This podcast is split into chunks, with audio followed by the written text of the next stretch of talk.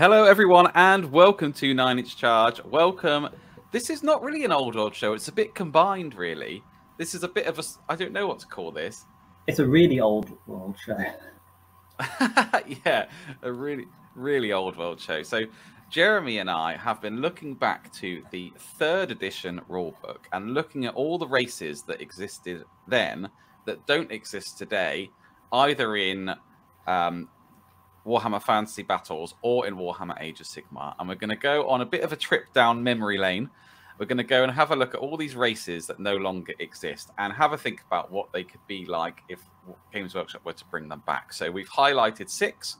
We're going to do three each. And then after we've done that, we're going to delve further into the bestiary and talk about giant frogs and giant snails and leeches and all these other kinds of strange creatures and beasties that um, that lived in the old world. Um, Jeremy, why don't you yeah. kick us off? What's your first choice of unit that you would like to see back, or that you think is interesting that we don't have anymore? Yeah, it was definitely a bit of a colourful dive back into the third edition book because we've never seen it before. But the one that really stood out to me was probably the elementals. So, um, mm. really kind of what you'd think think of think when you think of those classic elementals. So, uh, there used to be rules for earth, air, fire, and water elementals. Um, they sound like they're kind of like sort of independent force that can be sort of summoned up to the table. This could be completely wrong with going into the book, um, but then you can sort of uh, power them around the table, um, and they will way of sort of sort of combining and sort of capturing the magic of the warp onto the physical world of the old world. Kind of a bit like a demon is sort of like plays host to actual um, magical forces itself and sort of solidified within to operate in the world. Um, but it had some really, really interesting rules, like the fact that they were uh, unstable, uh, which made sense. Um, but they were completely magical beings. Um, What's interesting about the elementals is that they only represent four elements, but we know what I would quite like to see if they were to bring them back in some way is that we know that there are eight major winds of magic. And if they're representing magic coming out of the warp, you know, why couldn't we have one that okay, we've got a fire one, but why couldn't we have a heavens one and a beasts one and and all the rest of this kind of stuff? And this is a little bit like what they're trying to do in Age of Sigmar at the moment, where um, you won't know this, Jeremy, but at the moment, Age of Sigmar is set in the realm of beast, and every realm has its own is a representation of a of a law of magic. And now it turns out that there are these incarnates. And we used to have the incarnates. Forge World made a couple of incarnates. You may remember them. And there was an incarnate of Beast, and now there's a new one, the incarnate of Ghur. And I wonder if the elementals might be superseded by something that is a representation of the law of, of a law of magic, and they might instead of being four, they could expand on them and make eight. I mean, that sounds like a really nice way actually of games which like being able to put their stamp on it because the thing about having to four basic elementals is it's, it's, it's slightly cliched it's, it's kind of thing that we've seen before in different forms of media but actually be able to like have like I don't know a dedicated elemental for shadow or, or life or death or mm. whatever get to be. You can sort of really put, put you know that sort of games workshop sort of uh, grim dark spin on it which would be really cool. I, I think like... this just this just shows that the game came grew out of dungeons and dragons doesn't it really yeah, I think it's a theme that we've kind of seen all uh, along this. You've got lots of different subspecies that we come on to in, in, a bit, which makes sense from a role playing point of view, but don't really kind of make sense from like the mechanics of how to do a war game as such.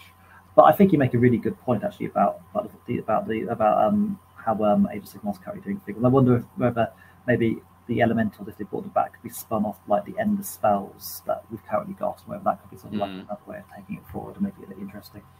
I think there were some elementals. I I may I might be wrong about this, but I swear that there were some in the Chaos Dwarf army. There was the the Forge World army had these.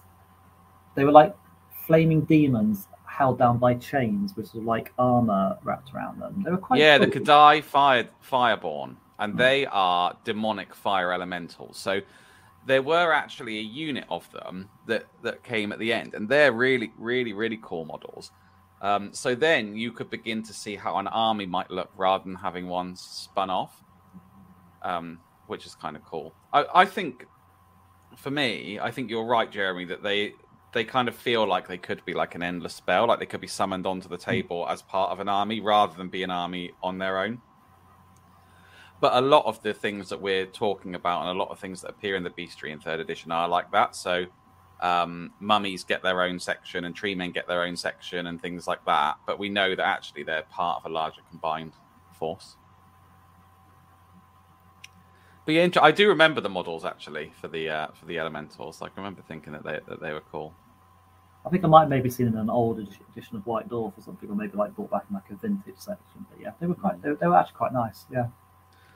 Okay, I'm going to go next, and I'm going to pick the um, Fimir. And the Fimir are really are they're really interesting, and they're pretty brutal actually. So I'm just going to read the the flavor text here that is for them. So the Fimir haunt bogs, fens, and desolate moorlands throughout the northern and western Old World. Their strongholds take the form of forbidding craggy piles of rock, crudely built in resemblance of human castles. All Fimir settlements are wreathed in a thick mist, a miasma which is magically generated by the Fimir in order to shield them from sunlight. Indeed, when forced to travel beyond their fortress, they surround themselves in this enchanted mist, and it moves with them and that's played out in the rules. If you get five or more in a unit, they get this mist rule, which is really cool. And then I was reading further, and they take a much darker turn actually. Um, so the warriors of the Fimir or Fim are a scourge to human settlements along the coast of the Old World. The Fimir are obliged to raid and carry off captives in order to perpetuate themselves, for there are no fertile Fimir females, and all Fimir are the result of a union between a Fimir and a captive human woman. Hmm. Someone spent a little bit too much time thinking this one through, didn't they, really? But that's very, very dark that they creep upon like towns and cities as this mist and they steal all the women and, and capture them and bring them back. I mean, you know, people talk about there was a big talk about um, there was Slaanesh was kind of missing from the Mortal Realms when Age of Sigmar happened. Mm-hmm. And they were saying, oh, well, is Games Workshop trying to shy away from this kind of thing? And then when Slaanesh came out, there was like really disgusting models of a guy who's like basically like his his back had been opened up and then like spines had been put in and they play a harp. Yeah a harp so his back and things like that. But i don't know how far down the down the way of you know being forced to mate with a horrible Fimir creature they would go. Um but i really like the idea that they're kind of like cruder versions of humans who kind of try their best to make these cobbled together castles and things and then they have this really weird mist that they cast around themselves. And like, if you see a creeping mist, like, and you're a human living in any town, like in the Empire or something, you'd be bloody worried. Yeah, I think that mist idea is really strong. It's quite dark. It's quite well, atmospheric. I would say the obvious. I, I think there's always a problem when you start to do um, go to start like the using like sexual assault as a game mechanic, especially considering that Games Workshop doesn't actually have a very good track record of introducing women in a positive role, which doesn't seem designed purely for the male gaze. So that's what makes me wince slightly at the end. They're much better at it now, actually. Mm. Um, there are some really cool female Stormcast models and things like this that are coming out. And um, in Warcry, they're like female barbarians, and they're done really, really well. And they're not. I know, you know, I'm t- i know who I'm talking to. I know who my audience is. I know that all the women in, in your dark elf army are scantily clad and yeah, no, wearing their metal bikinis and things. But there are there are other models out there where they do portray women um, in a a more realistic um, kind of light, where they are like getting their hands dirty and they fight alongside the men in just just the same kind of way. Um, it does talk about the women in the Fimir society because they um, what's interesting about them is that they actually are the rulers of the society. So they're the witch queens, and they're really powerful wizards. Um, and they do and they do rule over the society. Um, like I said, they are revered, but they just the problem is they just can't perpetuate the species. Um, they're all kind of like like mules, I suppose. Is it mules that can't um, Oh yeah, they, they, they, they can't have can't have offspring. Yeah, um, yes, I think. He's the best attitude. Ah, so the Mister Misty Misty Mules. Okay. yeah, they're Misty Mules. Um, so yeah, if if a Fimir unit has five more models, it generates its own covering mist, and then they're minus one to hit by shooting and um, enemies are able to return only the vaguest details of the Fimir until they are, until they're quite close, and then until an enemy model is um, within 12 inches of that unit, um, you can keep any character models associated with that unit hidden off the table, and then they come on when they're when they're close enough to see them. So you don't know where the heroes and things are in the units until you get get right up to them. But they're very um they're not very good in the daylight. They prefer it in the mist and they prefer it in their crags and places underground and things. So if you fight the unit back to a point where it loses its mist, they suffer from stupidity. That's cool. Yeah. So all that kind of stuff is very is very good. I think if they were to to tweak the other law that we spoke about slightly, I think they'd be really interesting. And they've got a really interesting um, aesthetic as well. And I think they're another one where there were models made for them at one point. Um, so you never know what they might do with them. But I think the mist thing they've kind of incorporated now into the hobgoblins.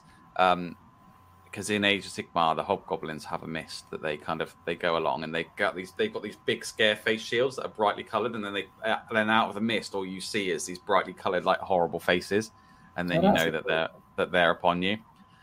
Um, so I think they've tried to combine that into the hobgoblins, and the hobgoblins are an army that that I, I, guess have recently come back in Age of Sigmar. We're not going to talk about them in this video because I think they they deserve having a dedicated video about them just just on their own because they're now forming quite a big part of the map and they've been mentioned a few times in the articles. So we won't mention them today, but that's that was my first pick. Um, that was the the Fimir.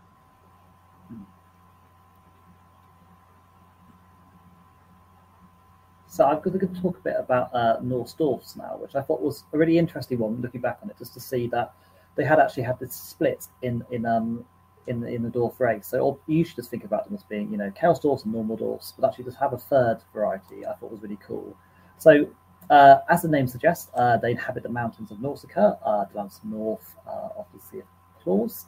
Um, and they're actually living alongside uh, the human Norsemen, um, and they're described actually as being very similar in nature to the humans, um, mm. of being rather barbaric and aggressive, of loving drinking and fighting, and sort of having very sort of similar uh, styles of like dress and war gear. Um, one of the things that um, really jumped out at me was the fact that they are a seafaring race, um, and actually that they had colonies around uh, Lustria and the New World which kind of obviously is playing very heavily kind of into that sort of that Viking sort of aesthetic. Um, and that it goes goes to actually the look of them as well, being kind of like uh, more uh, pale skinned, that sort of red haired. So you've got that sort of like Celtic uh, vibe coming coming from them really strongly. Um, it's also really interesting to actually see that you can see the origins of some of the Slayers, um, Slayer models that we're so so, so familiar with now, and particularly got uh, beloved characters like Gotrek in there. So um, as well as having normal warriors, they're described as having sort of uh, several uh, special cult warriors, including berserkers, troll slayers, and giant slayers. So it's really cool actually to see like, the origins of like the slayers going all the way back to third edition as well.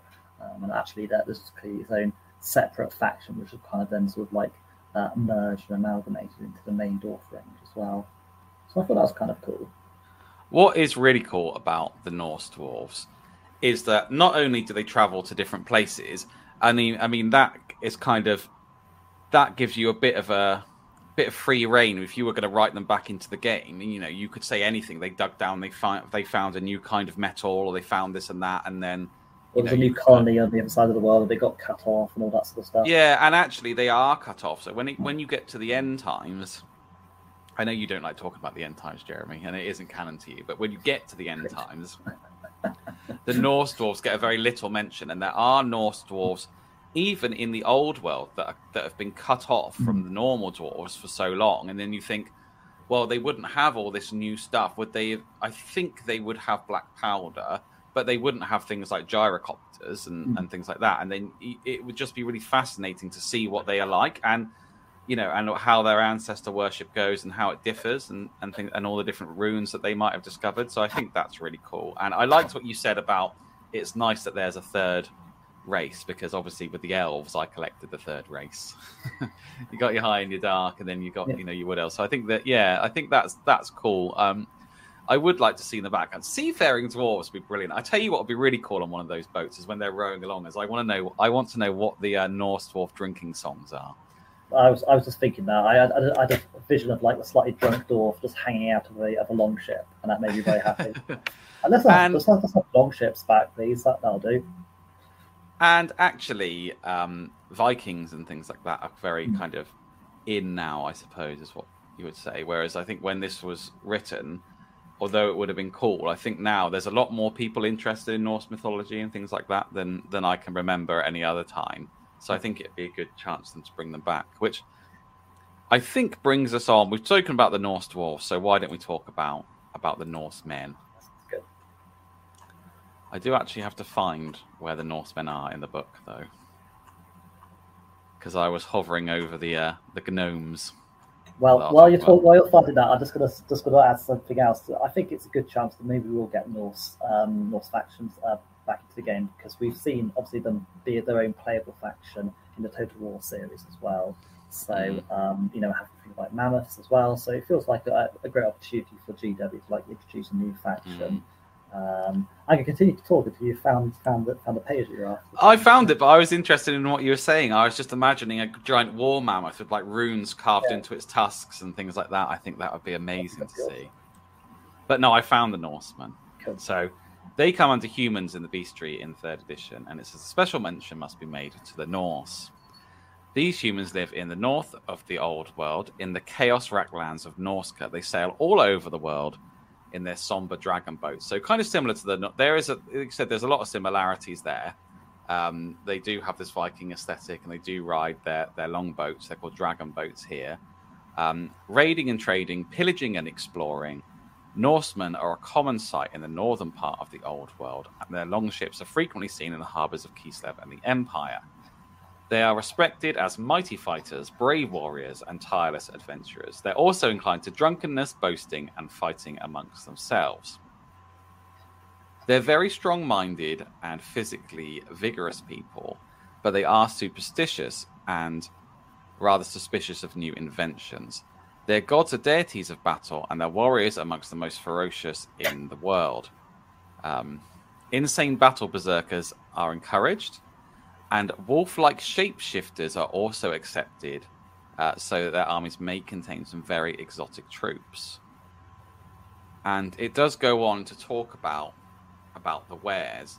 So, and it says an army may include wolf warriors. Wolf warriors are also weres and are capable of assuming wolf form, um, but which fight as wolf men, half wolf and half man. See weres below. So, we spoke about these before, didn't we? I just read the opening sentence and I was a bit like, hmm. So it says, Weres are creatures of human origin, where they are like humans in all respects, except that they are able to assume the form of a wolf. And I'm thinking, that is a very, very big difference. I, I mean, we're having this think... chat. We're having this chat before about the way this book has been written, and it just feels like sometimes the emphasis isn't quite in the right place. yeah, if I said, "Oh, he's like a human in all respects," turns into a wolf, but apart from that, regular chap, you know. yeah. Um, what is really interesting is the next line, actually, and this is something we didn't speak about off camera, is that it is quite likely that it evolved from mutations of the standard human type, although it is remotely possible that the weres represent a Slann genetic experiment of some kind. Uh, which is really interesting. Um, they hunger for the need for flesh, and they are only comfortable if able to regularly transmute and feed on in their non-human form. So they're really interesting. Like I said, they carry different forms, um, and they have different base sizes depending on what what they look like. And they can turn into giant wolves, or they can turn into a wolf man, or they can be a human. Um, a really interesting unit type that I think I'd like to see them back over over the Norse dwarves in a way, but obviously I'd want to see them combine over the Norse men in a way because I'd like to see them combined. But I think they're just really fascinating that you have these shapeshifters, and I think their mechanic, you know, it might work. Some we do have units that have got different forms. I'm thinking about horrors, for example. Well, like dryads, I guess, used to be able to be shapeshifters, didn't they? Yeah, but I think if you read the rules here, it's not just a rule that's on their war on their war scroll or, or, what have you, because actually they've got a different base when they turn into a giant wolf, so they become something a bit bigger, and they actually like transform. Whereas when a dryad shapeshifts, it's kind of just all contained within the within the model. But let's just stop and think about the arguments that would emerge from if you had to change base side mid combat. just stop and just take that in for a second because that is beautiful and awful. oh well, we used to argue about how many we had within base to base contact and what does the flank look like. You'd be like, right, I've got a flank charge on you. No, you haven't because I've just transformed and now my flank is smaller. Be amazing, yeah. Yeah, so they they are a pick for me, and I think you're right. I think we will see Norse back because they're in Total War. They're a really interesting faction. Vikings are cool, and we'd like to see that. And also, you know, they've got these wild men with a berserker rage who have um, eaten too much mushroom stew, and then they've got um, these weres that are a really interesting part of the army as well. So lots of cool stuff that they could do there. Um, how about you, Jeremy? What's your what's your next pick? Well, I think my next pick has got to be the old faithful halfling. So something that probably ah. um, most people who are familiar with Warhammer will be aware of. But halflings, they're essentially hobbits. They they come from an area of the empire called the Moots, which is obviously the Shire.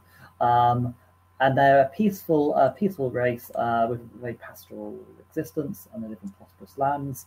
Uh, they basically probably live in the nicest part of the old world that you could possibly find, where more or less nothing really bad happens uh, apart from actually just say being raided by goblins. So not not 100 percent great. Um, but they're not the best fighters, and their claim to military renown is as baggage, uh, baggage guards as well as cooks. Um, there were some great rules here for them. So, the but an army marches on its stomach, and if you've got a halfling cook, your army is going to be marching well. Yeah, and fighting better as well. um, but yeah, because they're really short, um, so they struggle to, uh, to, to ride horses um, so described as happily bouncing along the back of a small placid pony. Um, quite like the idea, just having a placid pony on the table. Um, and they get no charge bonuses because um, they're just not strong enough really to do any extra impacts as well. Um, there's a bit of a nice crossover there with Wood Elves, so they're sort of really apt at um, fighting um, in woodland and sort of being amongst nature, so they can travel through a wooded area without suffering any movement penalties, just like wood elves can, which I thought was quite a nice, quite a nice move. Um, and also, it just mentions their magic. So, being being a neutral power does certain things they couldn't do, like they can't use uh, necromantic uh, magic, or um, and they they've got limitations on how many demonic spells they can cast as well. So yeah, no mention at this early stage of the halfling hot pot uh, catapult. Uh, yeah, sort of sort of. Friendly... I used to own a halfling hot pot catapult as part of an emperor army that empire army that I had, and it was. I tell you what, they've got brilliant models, the halflings, because they're back as well in in um Blood Bowl. There's a halfling mm, um, team, and they've carried on that that theme that they're that they're cooks, and in the halfling team, they've got little pasties, which I think is just brilliant. Uh, I thought they had hot dogs as well. Have I made it up? They do have hot dogs as well, but yeah. the pasty is the most important, and I think it would be great to see them. I want like I would I would quite happily see them kind of like how in the orcs and goblins book goblins are like a massive faction i'd love to see that but I think the way they're written in the law, because they only come from one small part, and actually the Empire army, it doesn't rate them particularly well. As you said, they guard the baggage and and they they get ride the pack mules and ponies and, and they cook the food. You won't see a lot of them in the army, but the unit, the Halfling Hot Pot Catapult, was a great great model and really fun and just goes back to um, how characterful things in the old world could be and some of it and just brings back that comedy element of it, which yeah, exactly that. Um, I, I would I would think it would be great to have even like a small I don't know, you know, division of halflings that you could include into an empire force if you wanted to. Well, it um, talks about slingers in the in the book and how they're really adept at slinging, and you can add range to, to them compared to normal men because they that's what they're really good at. And also, mm. you could use them as scouts if they're really good in woodlands and things like that, and they're quite small, so maybe they wouldn't they'd be you know less easy to detect. They they would have a place, I think, but they mm-hmm. just wouldn't. You know, they're not going to go toe to toe with, with a demigryph knight, are they? Let's be yeah, honest. They're not going to be the front line. But yeah, I like the idea that they maybe like they could like a sort of a sort of better form of a scout. That'd be quite cool. And yeah, you're right. They described as being um, excellent natural shots with all thrown weapons and things. Yeah. There we go. All right. So I want to talk about um, another another short and stumpy race. I would like to talk about the gnomes. So, the gnomes are relatives of the dwarves, and they share a similar cultural background, language, and temperament. As far as anyone knows, gnomes have always lived alongside the dwarves, and in their own distinct settlements, and never mixing with their larger cousins. Hang on, let me read that again. Gnomes have always lived alongside the dwarves, although oh, although in their own distinct settlements and never mixing with their larger cousins. So how is that really alongside? Um, I think they they have a settlement there's like a line down the sand and no one crosses it. oh my god! I don't know if anyone will will get this reference, but there's if you've ever seen Steptoe and Son, there's a it's about a father and son who live together, and they there's an episode where they fall out and they draw a line down down the middle of the living room. And one half uh, and the tv's got the controls on it because it's quite old. And one half they've got half the tv each but one side's got the controls and they can choose what to watch. And i think that that's that might be what it's like. Um i i i do i i don't know how i've ended up with it but i've ended up with a second race where they talk about the sexual habits of them so, saying nothing. so it says here it's not known whether gnomes and dwarves interbreed. Few people would dare quiz a member of either race on their sexual habits. It is, however, doubtful, as both races are proud and independent. But there is nothing guaranteed to annoy a gnome more than mistaking him for a dwarf. Um, there are a few that live among, amongst human society. Some of them come down and will trade and, and live in the cities. They're they're really good at magic um, and things like that. Um, they're just an interesting um, an interesting take and a new unit that could go into into any kind of dwarf army. Um, as it says, they're they're wizards, master wizards, because dwarves don't use magic, and they have obviously we know they've got the runes and they can have the anvil and they can smash that. But they've never, they've always shied away from using magic, and this opens that up to the dwarves potentially. They also very much feel like a race where it, it kind of made more sense within that sort of RPG context. Like if, if you play D and D, you can play a gnome, and they are quite distinct from playing a dwarf as well. So I feel like yeah. there's that distinction in that yeah, apart from maybe having the opportunity to introduce magic to a dwarf army, potentially there wasn't that sort of that huge sort of like uh, distinction there. So you kind of understand how over time maybe they were sort of folded together. I think what would be interesting is if you've got them in an army together and it says that, that they are quite distinct and they live quite separate lives, maybe you would say that a gnome can't use the leadership of a dwarf, for example, mm. or something like that. But I think it would be fun to include them because I think the only thing is, is then when you start opening up dwarves to magic, do you do you begin to water down kind of what is the true essence of a dwarf army, and maybe that's why they didn't go go there, and they kind of just make them kind of a bit more generic. So I don't know, but I think I think gnomes are cool. In in RPGs, I always like gnomes anyway. Okay. Um, is that everything that we were going to talk about? All the races? We were going to talk about sort of race. We are going to talk about some of the beasts. Um, That's right. Oh, the Jeremy, the beast, got me really excited. They're so some of them are so funny. And the first one, I'm going to scroll down now because the first one that I want to talk about are the giant snails. And the reason why I want to talk to you about the giant snails is if I said to you, and we take out, oh my goodness, I, I try not to stereotype, but this book stereotypes. So if I was to say to you, what nation in in our world is famed for eating snails? and then if you translated that across to the yeah. to to the Warhammer, the old world, which which race of people do you think then go on great snail hunts to achieve this this foodstuffs? Oh no, it's not the is it? yeah, it is. Oh, and oh, they no. have they have hounds that sniff them out, and they go and, and, they wag their tails and bound off into the forest. And there's a whole season where where the giant snails hibernate, and the Bretonnians go and harvest them for their for their food. But they do have to fight them in combat. They can never mm. charge; they're slow moving, but they have a slime that is poisonous. But I suddenly my head's just spiraled off into because any, if anyone's ever seen like LED uh, medieval illuminations, they always have little doodles of like knights fighting snails. I'm just thinking now some sort of Bretonnian mm, uh, snail snail slaying. That's very difficult to say. Snail slaying unit, um, or like a Bretonnian hero famous for fighting. I don't know, like Nurgle snails or something. I think that'd be amazing. But they are big. They're on a 40 by 40 mil base, so they're not small by any means. And um, we do have a giant snail in existence in the Warhammer world at the moment. Horticulus Slimax of um, the Nurgle battle tome. He rides into battle on the giant snail. So there is every chance. Um, there are also giant frogs, giant leeches, giant rats, giant spiders. I mean, you you name an animal and you put the word giant in front of it, and it's here. That, yeah. Yeah, I wanted to sort of briefly mention the uh, the giant leech. Because I thought that was a wonderfully disgusting idea. Um, mm. Scott being a single hit from a giant leech can suck a man dry in seconds. So they sound pretty lethal, which kind of makes sense. They hide uh, up trees and drop onto their victims, which gives them plus five to their initiative in the first round of combat because you will never you will never get the jump on one. It is always going to be just waiting for you. No one ever looks up.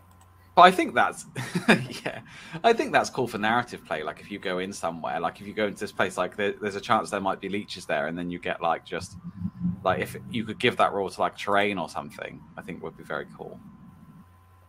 I, I, I quite like them. The leeches dislike fire, which, which makes sense. They can swim through water. Yeah, yeah. Give it give it the creeps, but like a cool cool unit. Mm. Um, what was the other ones that I wanted to talk about? Oh, I wanted to talk about, and this is something that had a model that I didn't even realize that they had a model until I was looking at this. And this is um, a type of cold one. So you, Jeremy, of course, will be familiar with the cold ones mm-hmm. because you've got cold one knights and things like that. But actually, there were cold one warhounds, which were like a smaller, a smaller version, and they hunted in packs, and you would let them just kind of loose onto the battlefield, and they go around and you know you'd have to fight a pack of them off, which I thought was very cool. And they did have models back in the day, though I'd never seen them until now no, I think that's really cool. I quite like the idea of bringing those back and like having like a dark elf beastmaster sort of like whipping them into battle to charge across the table. I think that'd be really cool. Yeah. Um, the frog sounded really cool as well, actually. And I've actually I've seen other models make giant frogs, um, and it it reminded me of playing Talisman because if anybody's played the game Talisman, which is made by Games Workshop and is is set loosely in the Warhammer world. It's got the Crown of Command, which is an item um, that you may be familiar with. Um, but one of the things that can happen to you in that game is that you can be turned into a frog, and then you lose all of your equipment and things like that, and you have to hop around until you get turned back. Um, so this just made me think about that. So they are giant carnivorous frogs that live in Lustria and um, they prey on just about any living animal it can fit into its accommodating stomach, including including Slanns. so they're big enough to eat a Slann, and they will often have a go at, at doing it. Um, they've got poisonous skin, and the poisonous skin is used as an ingredient in in blowpipe poison. So th- this is something. So they're actually quite sought after and quite prized. And it says also here a tiny amount is used during the the preparation of a potent pygmy beverage. so, so, so yeah. So you can choose to get a little bit intoxicated, or you can you can use them to make poison arrows. And apparently, they're very tasty. They're quite a delicacy. I like the, uh, the long sticky tongue as well to make to make a, a, a single strike. It was quite a nice. Oh, apologies. There we go. Yeah, um, yeah, very very cool. Yeah, they can use it in a shooting attack, and it is um, causes a strength three hit. But any models damaged are killed, and there's no armor saving throws. The victim is plucked from the unit and dragged into the frog's maw and swallowed. I mean, who needs who needs a bolt throw when you've got a giant frog? yeah, unit of them, bloody hell. But yeah, I mean, there are ones that do exist. Giant spiders exist, and giant rats exist, and there are swarms and things like that. Hobhounds, um, I think we have talked very briefly about hobhounds in, in other episodes. We touched on mammoths. So, should we talk about mammoths? because we said we'd like to see them come back. Yeah, I think mammoths would be a really great inclusion. If you were going to bring back the Norse, you'd have to have something for mammoth to go with it. And there used to be a Forge World model. Um, I don't know if it's still being produced now. Uh, Chaos, a Chaos Mammoth. Um, what's cool about mammoths is they were around um, before the Slann because they're just really, really old and they've always been in the world in some way or another. Um, so the war mammoths of Norsca are creatures captured as infants and raised by the Norsemen to serve them. In the old world, mammoths exist within menageries and circuses uh, where they attract huge crowds. Uh, the crew of the war mammoth frequently work as its stable hands during peacetime, earning considerable sum of money um, with their association with Norsca's many rhubarb growers. I just read that and I thought I had to read it again and go, what? That's so random. So I'm assuming they're picking the rhubarb. I... what what what do you associate more with like mammoths and Vikings than rhubarb? I mean, the other thing that that I like quite a lot is the description of a mammoth.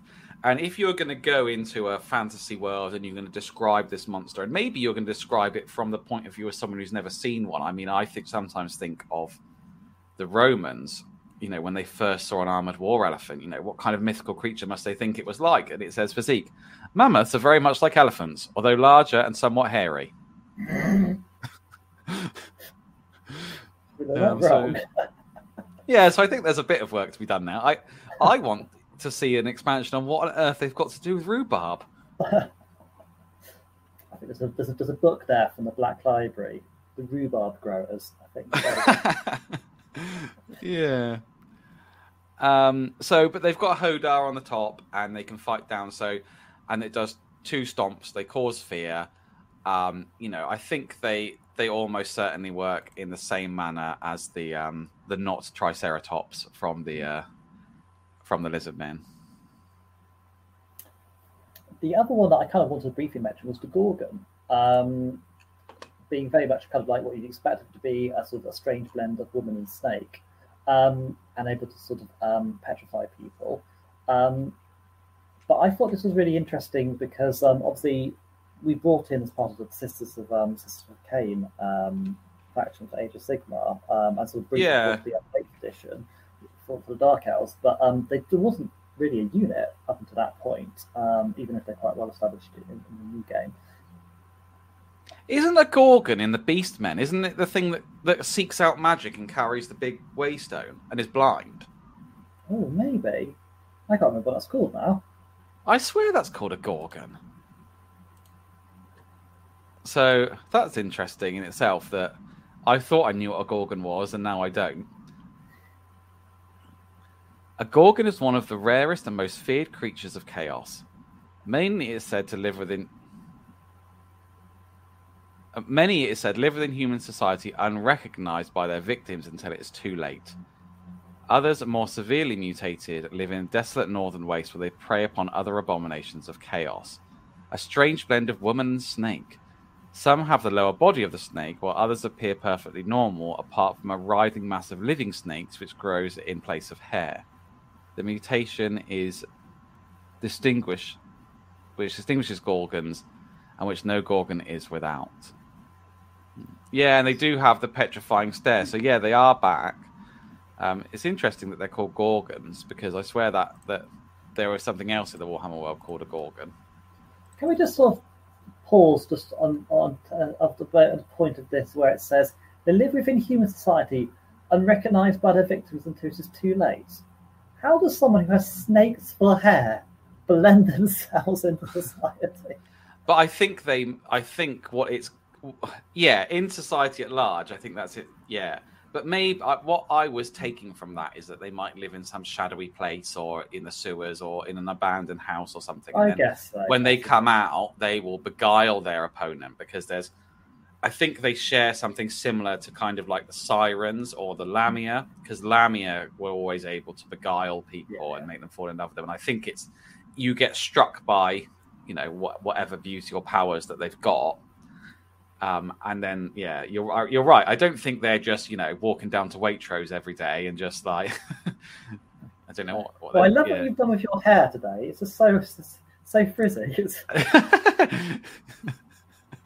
like wearing like a really big shawl around their head or something. yeah. Um, but in Warhammer Age of Sigmar, they're called Melusai, is what they're mm-hmm. called. The ones with the bows, anyway. Um, so there we are. But yeah, so there you go. Who would have thought? I mean, we always talk about how multifaceted and interesting the old old world was, and that all these different units that we'd like to see brought back. And often, I'm just talking about bringing back the Wood Elf Chariot, um, which would just slam straight into a tree wherever it goes. Um, but there are, you know, there is all this to it. I mean, we've talked about six races and all these different monsters, and we could just go on and on. Really, there's even more that we could talk about here but it was just really a really fun and kind of fascinating read because you know we didn't play third edition although we remember some of the models and um, you know we remember halflings because i used to own some and and things like that but just really interesting to see what they might bring back. So make sure you leave a comment and let us know um, either which you think is the most interesting or did we miss anything out? What would you like to see back in and in what capacity? Would you like to see anything added to your army or would you like to see a brand new army um, I think that's just about that's just about everything. Unless you have anything to add, Jeremy. I just say it's been a really interesting like trip down um trip down memory lane to seeing how how, how things have changed within Games Workshop over the years. Hmm. Yeah, a lot less talk about sex between the races is what I would say these days. we're taking away. and um, and yeah, I mean, I mean, although we did tread on that, we didn't talk about um, we talked a little bit about racial racial stereotyping with the frogs, but of course we didn't touch pygmies, not um, not with a barge pole. Um, but yeah, who knows? Maybe one day. All right. Well, thank you very much for watching, everybody. This has been Nine Inch Charge. If you've enjoyed it, make sure you leave a like. Um, if you'd like to see more like this, please subscribe to the channel, and we will catch you next time. Thank you very much for watching. Please be sure to leave a comment and let me know what you think. I do read every single comment. If you've enjoyed this video, please be sure to give it a like. And if you'd like to see more content like this in the future, please consider subscribing to the channel. And if you'd like to take the conversation even further, you can join the 9 Inch Charge Hobby Hangout group on Facebook. This is a place for us to come together as a community and encourage each other and chat about our hobby. And feel free to share your models, thoughts, ideas, or ask any questions that you may have. There's a link in the description below. And if you'd like to support the channel, you can find a link in the description to our Patreon page, or you could become a YouTube member. And you can also support the channel by using the affiliate link we have to Element Games. They have a really extensive hobby range. I'm sure you can find anything that you are looking for on there. And they also sell it at a discount to Games Workshop. And if you use the affiliate link, we get a small amount of commission back that we can use to put back into the channel. As ever, this has been Nine Inch Charge. Thank you very much for watching, and I will catch you next time.